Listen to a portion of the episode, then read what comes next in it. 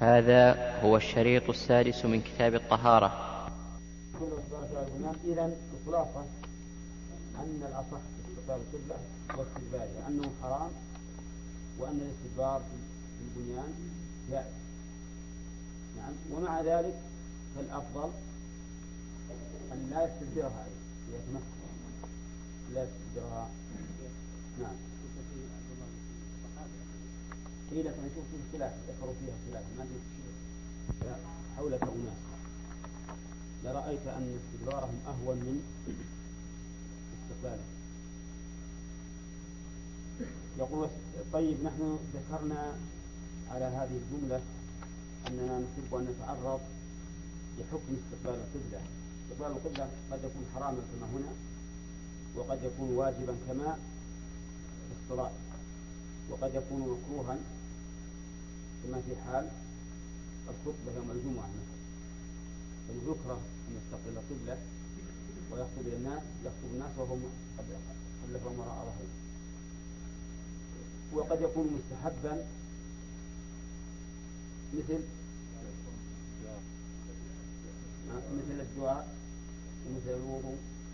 حتى قال بعض العلماء إن كل طاعة فالأفضل أن يستقبل فيها الكعبة وقبلة إلا بدليل. ولكن في هذا نظر لأننا إذا أخذنا هذه القاعدة في العبادات نعم الأصل فيها التوقيت. ثم قال المؤلف ولبثه فوق حاجته. لبث هذه معطوفة على استقبال. ها؟ لا ويحرم استقبال القبلة يعني ويحرم لبثه فوق حاجته. يعني فوق مقدار حاجته. فيحرم على الإنسان وهو في الخلاء أن يلبث فوق حاجته. بل يجب من فيما ينتهي أن يخرج. وعلل ذلك بعلتين. العلة الأولى أن في ذلك كشفا للعورة بلا حاجة. والعلة الثانية أن الحشوش والمراحيض هي مأوى الشياطين والنفوس الخبيثة فلا ينبغي أن يبقى في هذا المكان الخبيث. وقال بعض أهل العلم إنه من الناحية الطبية إنه يدمي الكبد يكون سببا في أن ينصهر الكبد حتى يأخذ منها الدم. وعلى كل حال المهم أن هذا أن التحريم اللبس مبني على إيش؟ التعليم ما في دليل عن الرسول عليه الصلاة والسلام. ولهذا فيه رواية عن الإمام أحمد أنه يكره لبسه فوق حاجته ولا يحرم. وعلى كل حال فإنه إما مكروه وإما حرام. وأما ما يفعله الغربيون وأشباههم يجعلون هذه الكراسي التي يجلسون إليها ويدلون أرجلهم ويأخذ الواحد منهم المجلة نعم والصحيفة. وخلي هذا المكان محل قراءة هذه المجلات والصحف نعم. فلا شك أن هذا خلاف العقل خلاف الشرع نعم.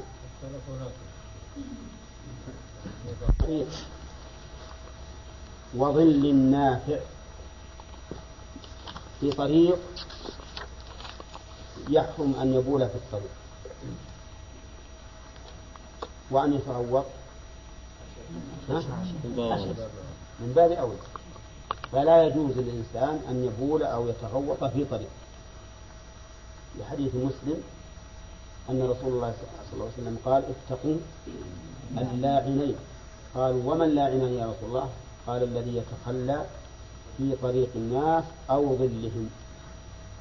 وفي حديث أبي داود اتقوا الملاعن الثلاث البرازة في الموارد وقارعة الطريق والظل.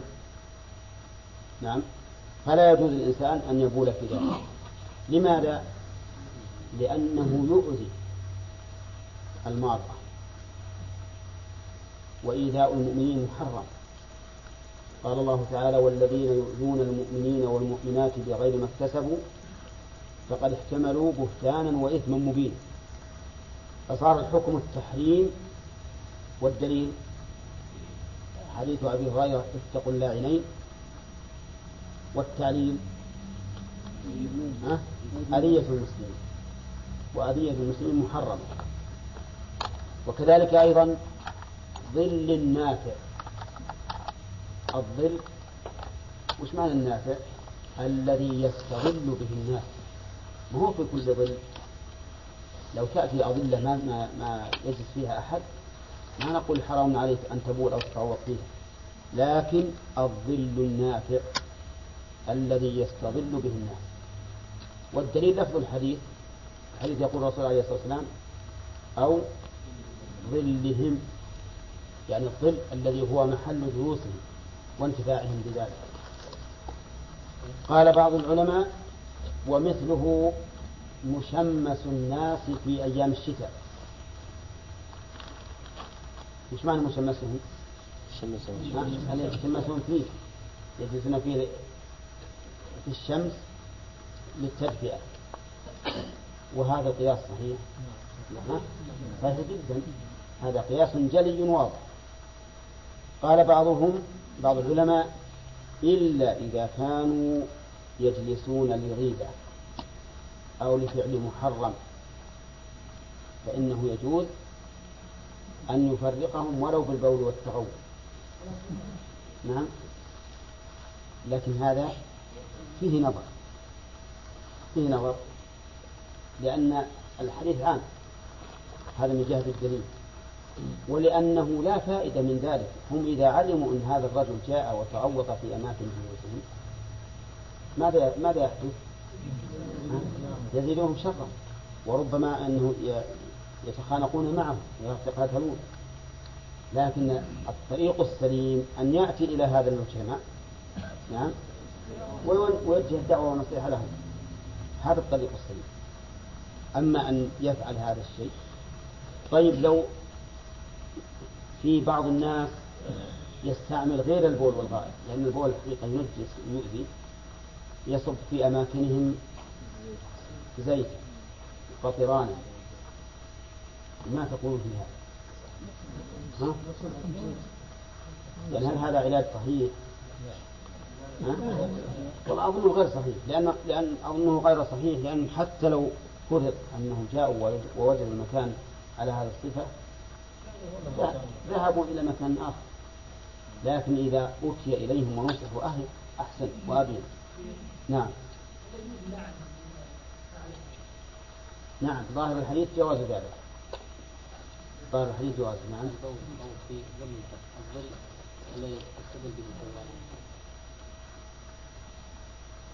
ظاهر الحديث العموم ما دام ظل نافع للناس وهو ما يجوز فيه والحيوانات ربما إذا دخلت إذا جاءت لهذا الظل ربما تبرص تربط وتتلوث ضروعها.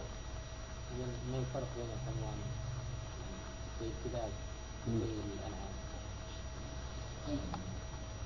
على كل حال قال هذه ما ما ما, ما يهم هذا الشيء. حتى لو تلوثت به ما ما يهم هذا ما يهم. أما الشيء الحيوان المحترم الذي يمكن يحلب أو يركب فهذا يجب تجنبه. نعم. بغير البول والغائط. إيه. ما دام إنه مثلا عند بيت ويتأذى بهم فهذا يكون ما غرضه أن يسلم هؤلاء من الشر والمحرم لكن غرضه أن يسلم من أذيتهم. فيجوز أن يدافع عن نفسه وعن أذيته بما, بما شاء. نعم. نعم. نقول إن هذا معالجة الخطا بالخطأ. ها؟ نقول إن هذا من باب معالجة الخطا بالخطأ. لا ما هو خطأ. لأن الشارع ينتفع منه ليس من هؤلاء الذين يعبدون لا لا لا. هو, هو في الحقيقة ما يؤذي إذا كان الزيت ما يؤذي المارة الظاهر يؤذي الجالسين فقط. يمكن الزيت هو الذي يؤذي المارة يلصق في نعالهم ثم بثيابهم وربما يلصق على أقدامهم فيمنع وصول الماء فيخل بطهارتهم الأسواق الغالب من الغالب أنها ما تنتهي نعم. وش وش يقولون في هذا؟ ها؟ المساجد. طيب ما عنده مسجد هو إذا أمكن لكن هذا رجل كما قال. أنا عندي أنه يقول في السيارة ولا يقول في السوق. لأن السيارة يمكن تنظف ينظفها صاحبها وأما السوق مش. إلا إذا كان يريد إذا بال أنه يرجع على السوق ويطهره بالماء.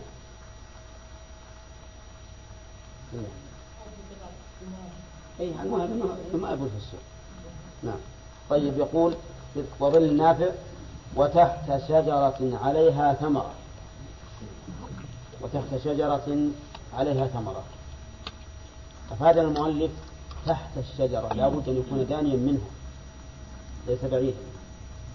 وعليها ثمرة أطلق المؤلف الثمرة ولكن يجب أن تقيد. فيقال ثمرة مقصودة. أو ثمرة محترمة. ثمرة مقصودة أو ثمرة محترمة. ثمرة مقصودة يعني يقصدها الناس وإن كان غير مطعوم. نعم. مثل ما يوجد في بعض الأكل. بعض الأكل يوجد هذا القرض الذي يستعمل دباغا يأخذه الناس. فإذا كانت مقصودة يعني الناس يقصدونها ويأخذونها فإنه لا يجوز أن تبول تحتها ولا أن تتغوط. لماذا؟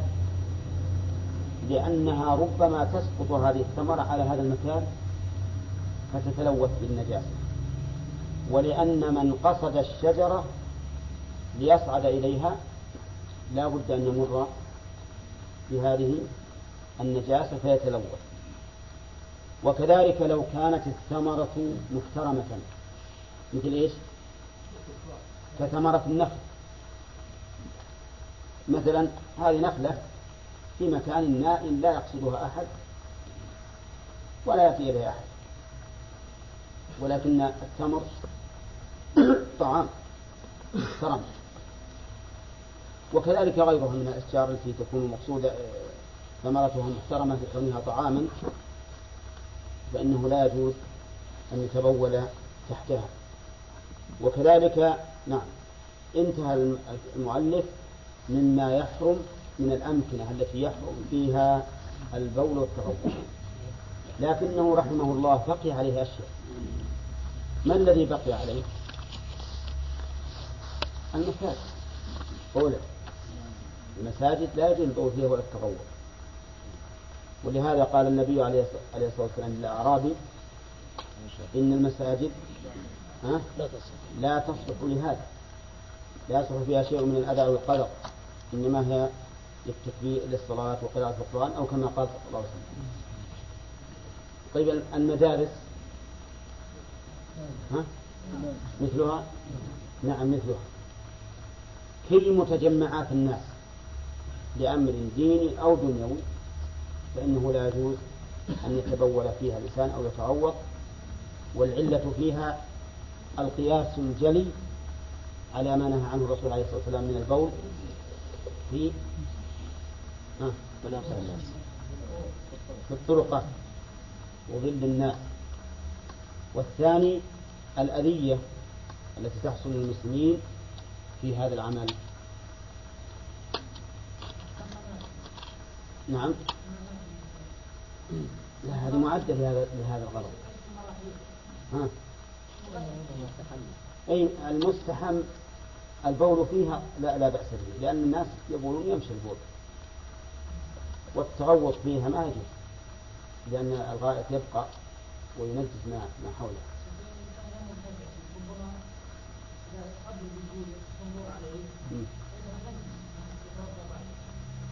ولا بد لا بد انه ينتظر حتى يذهب يعني مثلا لو فرض إنه تبول بهذا بهذا المستحم ما يخرج ويدع البول؟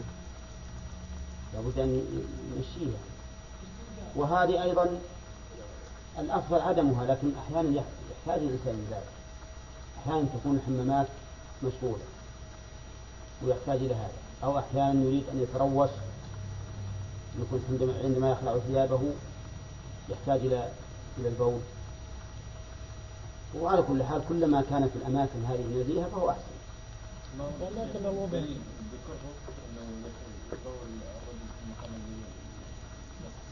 إيه؟ بس ما جاء من الحديث اللي الذي ورد فيه الناس إنها ان يقول الرجل يكون مستحمه ما جاء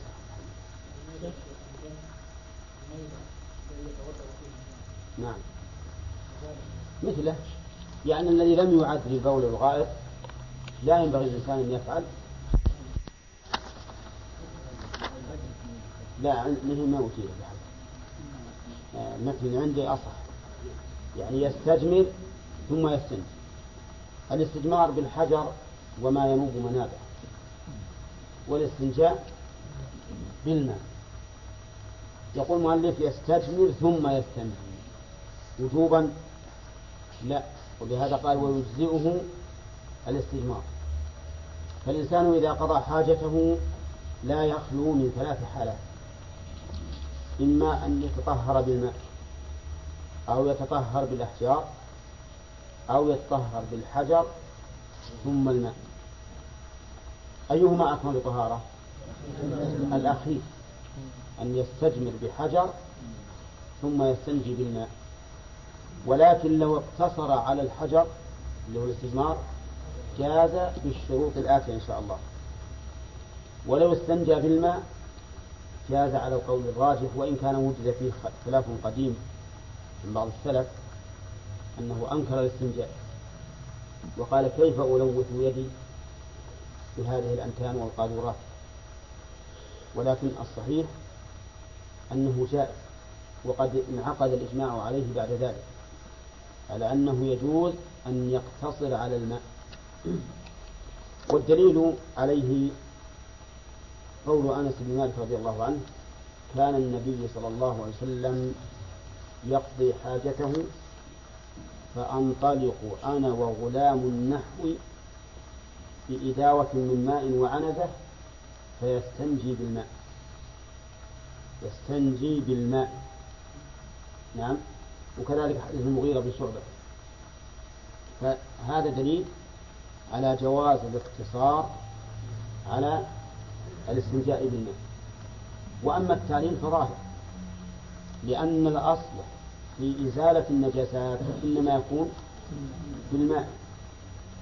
فكما أنك تزيل النجاسة على رجلك أو على شيء من بدنك أو على ثيابك أو على الأرض تزيلها بالماء فكذلك تزيلها بالماء إذا كانت من الخارج منك. ففي إذا دليل وفيه تعليل أما الاستجمار بالأحجار فإنها مجزية أيضا يقتصر عليه. لثبوت ذلك من قول الرسول عليه الصلاة والسلام وفعله.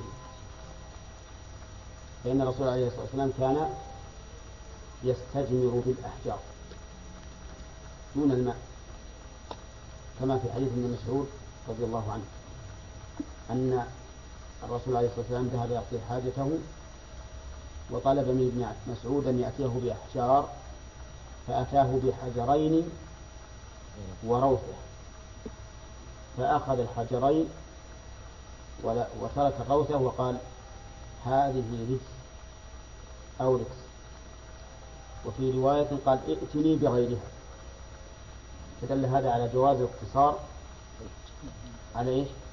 على الاستجمار وأما الدليل من قوله فحديث سلمان الفارسي رضي الله عنه قال نهانا رسول الله صلى الله عليه وسلم أن نستجمر بأقل من ثلاثة أحجار أو أن نستنجي بأقل من ثلاثة أحجار. وهذا دين على أن أحجار تكفي. أما الجمع بينهما فلا أعلم فلا أعلمه واردا عن الرسول عليه الصلاة والسلام. الجمع بينهما. لكنه من حيث المعنى لا شك أنه أكمل أكمل كثيرا. حرروا هذا. يقول يستجمر ثم يستنجي بالماء. ويجزئه الاستجمار إن لم يعد الخارج موضع العادة يجزئه الاستجمار يعني عن الماء. يجزئه الاستجمار عن الماء. فأفادنا المؤلف رحمه الله أن الاستجمار كاف. ويدل لذلك فعل الرسول عليه الصلاة والسلام وقول الرسول صلى الله عليه وسلم. أما فعل الرسول عليه الصلاة والسلام فكما في حديث ابن مسعود رضي الله عنه أن النبي صلى الله عليه وسلم أتى الغائط وأمره أن يأتي بثلاثة أحجار فوجد حجرين ولم يجد الثالث فأخذ روثة فذهب بها إلى الرسول عليه الصلاة والسلام فأخذ الحجرين وألقى الروثة وقال إنها ركس إنها فدل ذلك على أنه يجزئ الاستجمار بالحجر. وكذلك حديث أبي هريرة أنه جمع للنبي عليه الصلاة والسلام أحجارا وأتى بها في ثوبه فوضعها عنده ثم انصرف. وهو في الصحيح. فهو دليل أيضا على أنه يجوز يجزئ الاستجمار. ويدل لذلك أيضا حديث سلمان الفارسي رضي الله عنه. وفيه أن الرسول عليه الصلاة والسلام نهى أن نستنجي بأقل من ثلاثة أحجار. هذا قوله. فثبت إجزاء الاستجمار بقول الرسول عليه الصلاة والسلام نعم وبفعله. وهو مما يدل لقول شيخ الإسلام ابن تيمية رحمه الله أن النجاسة إذا زالت بأي مزيل كان طهر المحل. وقد سبق لنا ذلك عند قول المؤلف. ها.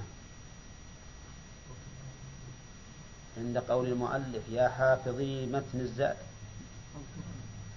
لا. لا يرفع الحدث ولا يزيل النجس الطارئ غيره.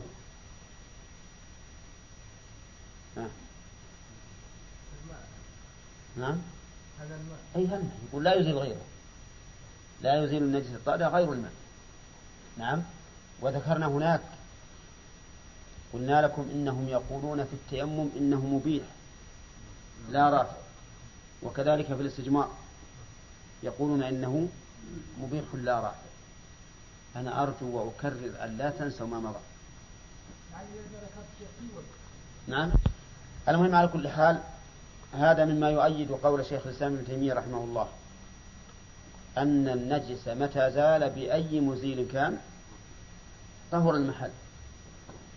وقوله أقرب إلى المنقول والمعقول من قول من يقول إنه لا يزيل النجس إلا إلا الماء الطهور.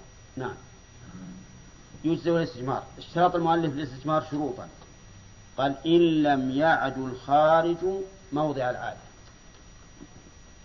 إن لم يعد الخارج موضع العادة. موضع العادة يعني الذي جرت العادة بأن البول ينتشر إليه من رأس الذكر وبأن الغائط ينتشر إليه من داخل الفخذين. الصفحتين اللتين على حلقة الدبر.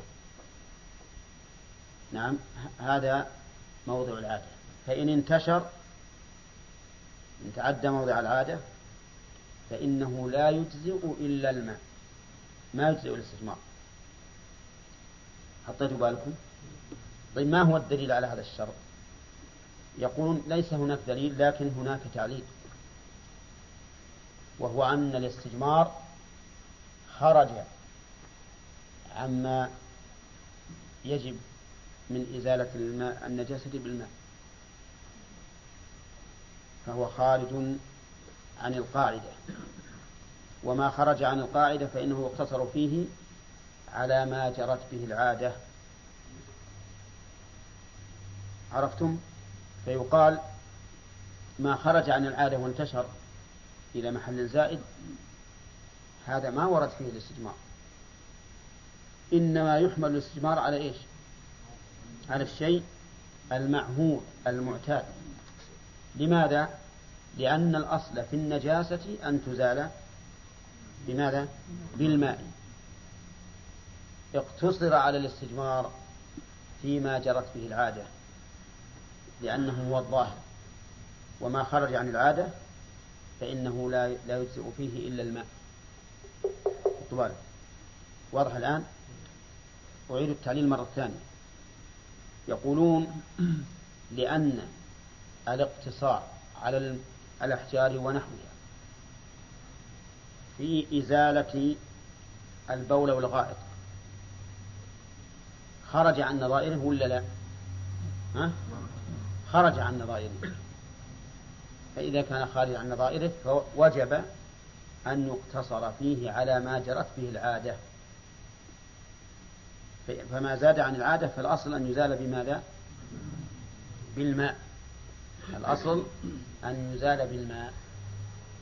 واضح؟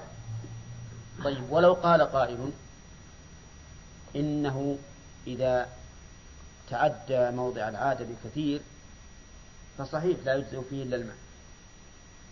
مثل لو ترشش البول على فخذه أو على ساقه أو على ركبته فهذا ظاهر أنه لا بد فيه من من الماء لأنه ليس محل الخارج ولا قريبا منه. وأما ما كان قريبا فإنه يسامح فيه. ما كان قريبا فإنه يسامح فيه. ولعل هذا لا يعارض كلام الفقهاء. طيب إذا قلنا إنه شرط لا يعدو موضع العادة فإن تعدى موضع العادة فهل نقول إن لكل موضع حكمه؟ لكل موضع حكمه. بمعنى أن نقول الذي لم يتعد موضع العادة يجزئ فيه الاستجمار والمتعدي لابد فيه من الماء. ها؟ نعم. هذا ظاهر كلامه. وقال بعض أهل العلم بعض الأصحاب أصحاب الإمام أحمد إذا تعدى موضع العادة لم يجزئ في الجميع لم يجزئ في الجميع إلا الماء. والفرق بين القولين واضح؟ ها؟ واضح. الذين يقولون إذا تعدى موضع العادة لا يجزئ إلا الماء يقولون لأنه لما لم يتم الشرط فسد الكل. والذين يقولون إن ما زاد عن العادة هو الذي يحتاج إلى ماء وما كان على موضع العادة يكفي الاستجمار يقولون لأن الحكم يدور مع علته. فما زاد عن موضع العادة يغسل وما كان على موضع العادة يجزئ فيه الاستجمار نعم. نعم. إذا غسل بالماء الماء إلى موضع لا يحرص على أن لا يندفع. يحرص على أن لا يندفع. ولا إذا اندفع فهو المذهب أنه ما يطهر فيتنجس بالماء. نعم. قوله الرافع. ما بعد جاء أصبر أصبر. نعم. إلا موضع موضع العادة ويشترط أضبط هذا الشرط. يزول الاستثمار بشرط ها؟ بشروط الحقيقة. الشرط الأول أن لا يتعدى الخارج موضع العادة الشرط الثاني قال ويشترط للاستجمار بأحجار ونحوها أن يكون طاهرا. قول بأحجار جمع حجر. ونحوها مثل المدر وهو الطين اليابس المتجمد والتراب والخرق والورق وما أشبه ذلك. فكلمة نحوها أي مثلها مثل الأحجار في الإزالة. طيب الخشب يجزي؟ خشب. يجزي؟ أي نعم. وكذلك الورق. نعم. يقول أن يكون طاهرا. أن يكون طاهرا. يعني لا نجسا ولا متنجسا. لا نجسا ولا متنجسا. والفرق بين النجس والمتنجس أن النجس نجس بعينه والمتنجس نجس بغيره. يعني طرأت عليه النجاسة. فيشترط أن يكون طاهرا يعني لا نجسا ولا متنجسا. ما الدليل؟ على اشتراط على اشتراط على اشتراط أن يكون طاهرا عندنا دليل وعندنا تعليل. أما الدليل فحديث ابن مسعود الذي أشرنا إليه قبل قليل. ألقى الروثة وقال إنها ركس والركس بالكاف والركس النجس. هذا واحد. ثانيا قوله في حديث أبي هريرة نهى رسول الله صلى الله عليه وسلم أن يستنجى بعظم أو روث وقال إنهما لا يطهران. إنهما لا يطهران. فدل هذا على أنه لا بد أن يكون المستنجى به المستجمر به طاهرا لأن ما لا يطهر لأن النجس هو خبيث فكيف يكون مطهرا؟ إذا عندنا دليل دليل وتعليل. التعليل هو كما قلت الأخيرة أخيرا إن النجس هو خبيث والخبيث لا يجعل الخبيث طيبا. هنا أن يكون طاهرا. الثاني منقيا. منقيا. يعني يحصل به الإنقاء منقيا يعني يحصل به الإنقاء فإن كان غير منق لم يجزئ. وش الدليل؟ أو تعليل؟ تعليل لأن المقصود في الاستجمار هو الإنقاء بدليل أن الرسول عليه الصلاة والسلام نهى أن يستنجى بأقل من ثلاثة أحجار. كل هذا طلبا للإنقاء ولأن النبي عليه الصلاة والسلام قال في الذي يعذب في قبره إنه لا يستنزه من البول أو لا يستتر من البول أو لا يستبرئ من البول ثلاث روايات. عرفتم؟ طيب لابد أن يكون منقيا. فإن لم يكن منقيا لم يجزي والذي لا ينقي إما أن يكون لا ينقي لملاسته. إذا كان أملس جدا فإنه لا ينقي. بل لا يزيد الطين إلا بالله لأنه إذا مسحت به وانجر إلى ما وراء الحلقة مثلا أو أو الحشبة يلوثها ولا لا؟ نعم يلوثها. وكذلك ما لا ينقي لرطوبته. لرطوبته. هذا ما ما يجزي. لو كان رطبا أتى الإنسان بمدر رطب أو حجر رطب ما ينقي. كالطين طيب وكذلك لو كان المحل قد نشف يمكن ندخل بهذا الشرط ولا لا؟ لا يمكن لأنه هو الحجر هنا هو بنفسه صالح للإنقاذ لكن المحل غير صالح للإنقاذ ولا لا؟ فلو كان بعد ما يبس وش الفائدة من الحجر؟ فهو غير منقي فيمكن أن نجعل أن نجعل قوله غير منقيا أن نجعل المفهوم يدخل فيه ثلاثة أشياء. ما لا ينقي ها لملاسته وما لا ينقي لرطوبته وما لا ينقي لجفاف المحل. لأن الحجر إذا ورد على محل جاف لا يحصل به إنقاء. أليس كذلك؟ طيب. أن يكون طاهرا منقيا. غير عظم وروث. غير عظم وروث. هذا شرط. أظن ما أدري كم يصير. آه، اللي يتعدى موضع العادة. وأن يكون طاهرا وأن يكون منقيا. الشرط الرابع أن يكون غير عظم وروث. وهذا الشرط عدمي ولا وجودي؟ عدمي يعني كلمة غير تدل على النفي. يعني لا عظما ولا روثا. ما هو الدليل وما هو التعليل؟ الدليل أدلة مو واحد. أن الرسول عليه الصلاة والسلام نهى أن يستنجى بالعظم أو الروث. كما في حديث سلمان وابن مسعود وأبي هريرة ورويفع وغيرهم. حديث كثيرة عن الرسول عليه الصلاة والسلام تدل على أنه لا يجوز الاستجمار بالعظم أما التعليل فنقول إن التعليل إن كان العظم عظم مذكات. إن كان العظم عظم مذكات فقد بين النبي عليه الصلاة والسلام العلة في ذلك. فإن هذا العظم يكون طعاما للجن. لأن الرسول عليه الصلاة والسلام قال لهم لكم كل عظم ذكر اسم الله عليه أوفر ما تجدونه لحما. كل عظم مذكى كل عظم مذكاة فإن الجن يجدونه أوفر ما يكون لحما. سبحان الله العظيم. ونحن قد أكلناه وراح اللحم الذي فيه. لكن الذي خلقه أول مرة قادر على أن يكسوه مرة أخرى لمن؟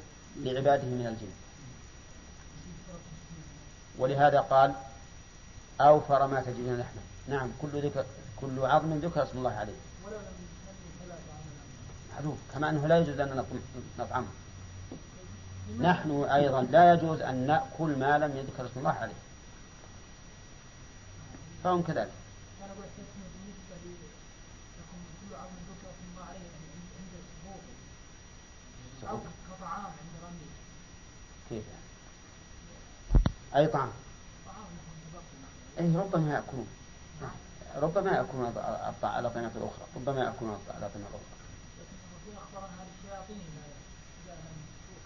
المهم أننا نعلل العظم بأنه طعام إخواننا من الجن كما علل الرسول عليه الصلاة والسلام.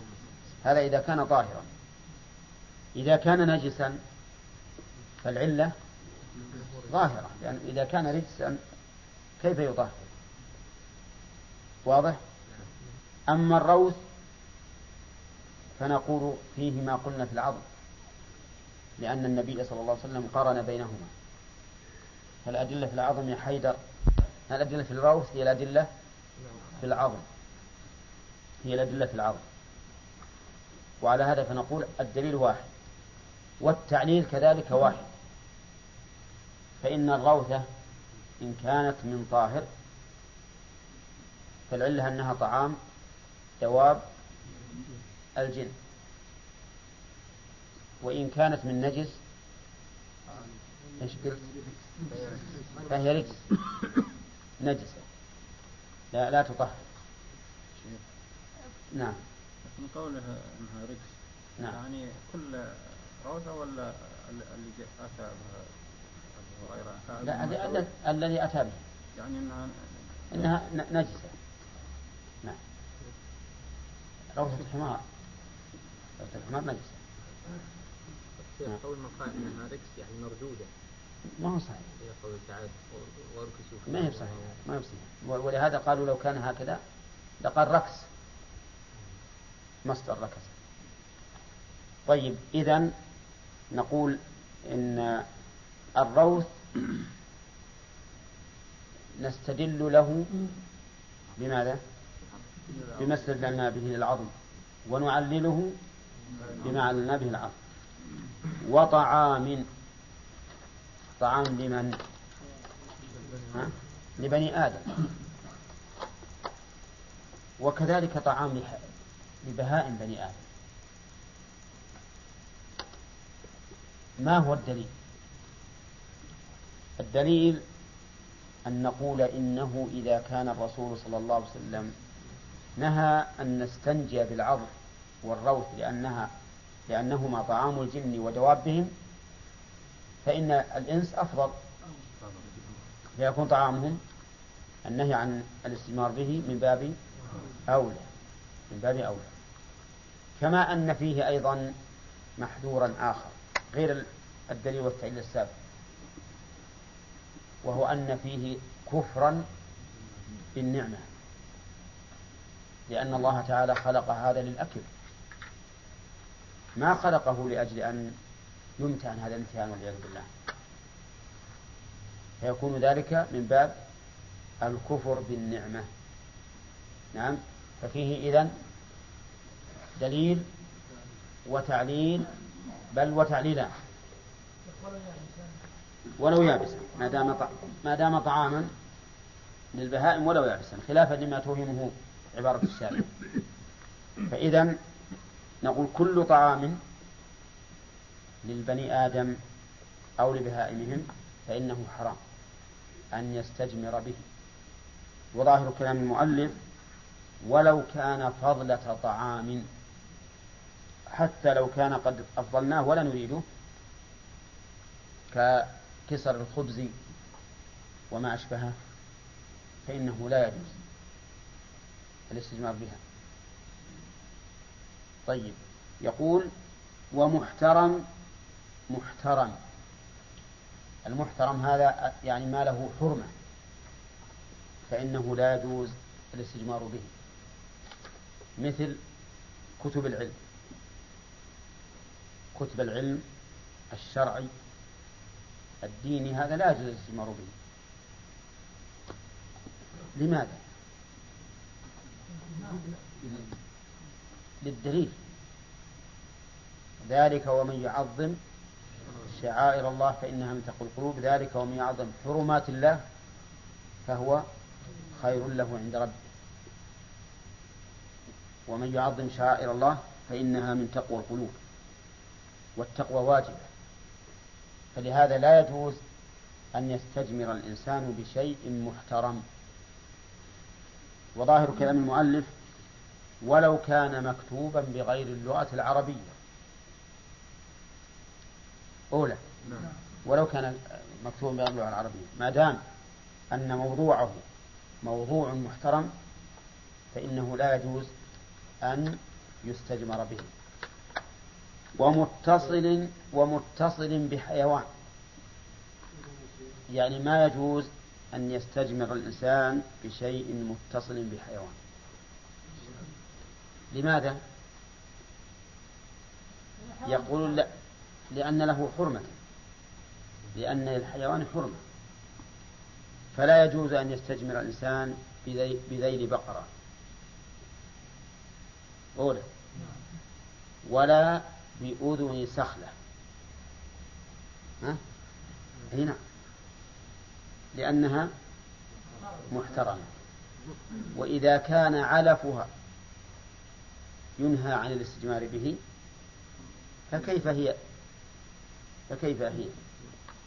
فإن قلت يلزم على تعليلك هذا أن لا يجوز الاستنجاء بالماء لأن اليد سوف تباشر النجاسة. مثل تباشرها وتتلوث بها وت- وتشم رائحتها فيه رائحة النجاسة في يدك. فعلى هذا لا يجوز لا يجوز أن تستنجي بالماء. قلنا قد قال به من قال من السلف وقال إن الاستنجاء بالماء بدون أن يتقدمه أحجار لا يجوز ولا يجزي لأنك تلوث يدك بالنجاسة عرفتم؟ فماذا أصنع على هذا القول؟ فيها الآن مداسيس دخل فيها اليدين من المطاط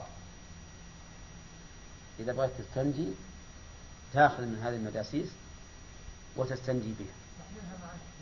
تحملها معك نعم ولا قد تغسلها بعد. نعم. لكن هذا القول ضعيف جدا. ويرده الس- السنة ترده السنة الصحيحة الصريحة عن النبي عليه الصلاة والسلام بأنه كان يقتصر على الاستنجاء. ونقول جوابا على مباشرة اليد بالنجاسة هذه المباشرة لإزالة الخبث والمباشرة للإزالة ليست بمحظورة أرأيت لو أنك تطيبت وأنت محرم. الطيب وأنت وأنت محرم حرام. لو واحد مثلا وضع فيك الطيب في جبهتك أو في رأسك أو بعد أن أحرمت. يجب عليك أن تزيله بيدك. ولا ولا إثم عليك ولا فدية عليك. لأن مباشرته هنا لإزالته. ورجل آخر يعني هذا مثال مثال ثاني. مثال ثالث رجل غصب أرضا. غصب أرضا. وصار يتمشى فيها. في يوم من الأيام وهو في وسط الأرض. تذكر العذاب والعقاب وأن الإنسان يحمل هذه الأرض من سبع أراضين فتاب إلى الله. توبة نصوح من شرط التوبة النصوح أن ينزع الإنسان عن الذنب فورا. هذا الرجل قال ماذا أصنع؟ إن بقيت في مكاني. ها؟ فبقائي محرم. وإن مشيت في الأرض المغصوبة فقد استعملتها في في في خطوات محرمة. فماذا أصنع؟ نقول هات هليكوبتر. طائرة هليكوبتر تنزعك. لكن متى متى يتصل بالمسؤولين؟ نعم؟ طيب. نقول هذا الرجل مشيه من النقطة التي تاب منها إلى أن يخرج. يأثم فيه ولا ما يأثم؟ ما يأثم. لأنه للتخلص من المحرم الممنوع فالمهم أن مباشرة الشيء للتخلص منه لا يمكن أن نؤثم الإنسان الإنسان به. لأننا لو أثمناه به لكان من باب تكليف ما لا يطاع وعلى هذا فنقول إذا أورد علينا مورد كيف تقولون إنه يحرم الاستجمار بمتصل بالحيوان وأنتم تبيحون للإنسان أن يمس ذلك النجس بيده عند الاستنجاء؟ الجواب يا رشيد. ما الجواب؟ ليزيله. فهو للتخلص منه ولكن وليس للتلوث به. فرق بين من يباشر للتخلص منه ومن يباشره للتلوث به. نعم. ومتصل بحيوان. طيب حيوان. نجس ولا طاهر؟ ها؟ كل واحد. النجس والطاهر. فلو استجمر الإنسان في ذيل بعيره فهو كما لو استجمر في ذيل حماره. نعم. كلاهما محرم. طيب الشروط كم الآن؟ سبعة. يشترط يعدم الخارج موضع العادة وأن يكون طاهرا منقيا غير عظم غير عظم. طيب تجعلون روث وما عطف عليه واحد لأنه داخل في حيز النفي. يكون غير عظم أو تجعلون كل واحد عن شرط يعني